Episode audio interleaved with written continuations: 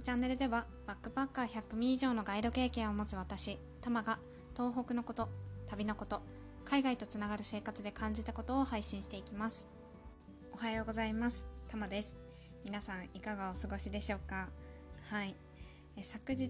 あのポッドキャストでお話ししたおつまみからのおそばっていうエピソードなんですけどあのいつもよりねあの多くの人に聞いてもらっているようではい。あの皆さん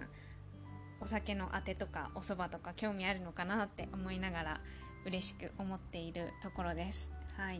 で今日のテーマがですねちょっとあのお酒とかおそばからは離れるんですが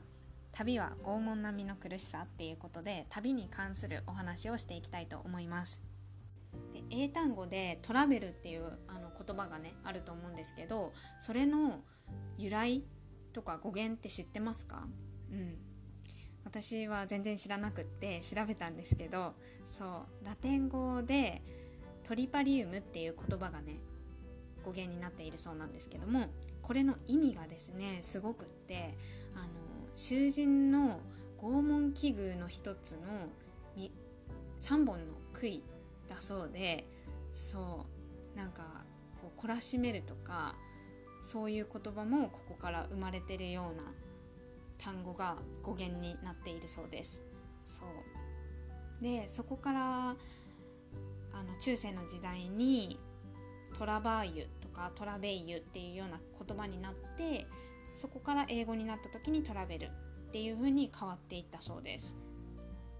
ねびっくりですよね。そう。私はなんかあの他のポッドキャストとかの配信であのトラベルは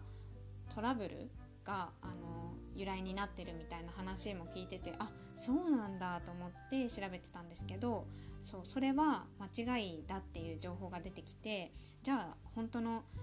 なんだろう由来とか語源って何なんだろうって調べた時にこれが出てきたんですよね。そうびっくりっていう感じですよ本当に。何回この言葉言うんだって感じですけど。そう。でもあの昔の事情を考えると、まあ、確かになっていうところもあったんですよね。なんか、まあ、今は道路とかも整備されててそのどこがあの治安が悪いとか危ないとかっていう情報も事前に取れるじゃないですか。で車とか自転車とかあのバス電車も使えるっていう時代だからあのある程度安全にだったりとか楽しくあの旅っていうものができると思うんですけどそれがない時代あの、ね、古代とか中世の時代でここまで整備されてなかったわけですよ。うん、そんな時に他の国に行ってきます。旅してきますって言ったらどうなるかって言ったらあの本当に一つ間違えただけで命を落とすかもしれないっていう可能性が本当に高いんですよね。そう。だから本当に昔で言う旅っていうのはあの苦難とか大変なことっていうのと隣り合わせだったんですよね。そう。ねそれを見るとあの本当に今の時代に生まれてきて生きててよかったっていうふうに思います。はい、でちなみになんですけど「あの旅」っていうあの漢字ですね。そっちの由来もし調べましてそしたら戦とか行軍って言った意味があるそうなんですね。そう。だからこう軍旗の下に人がつな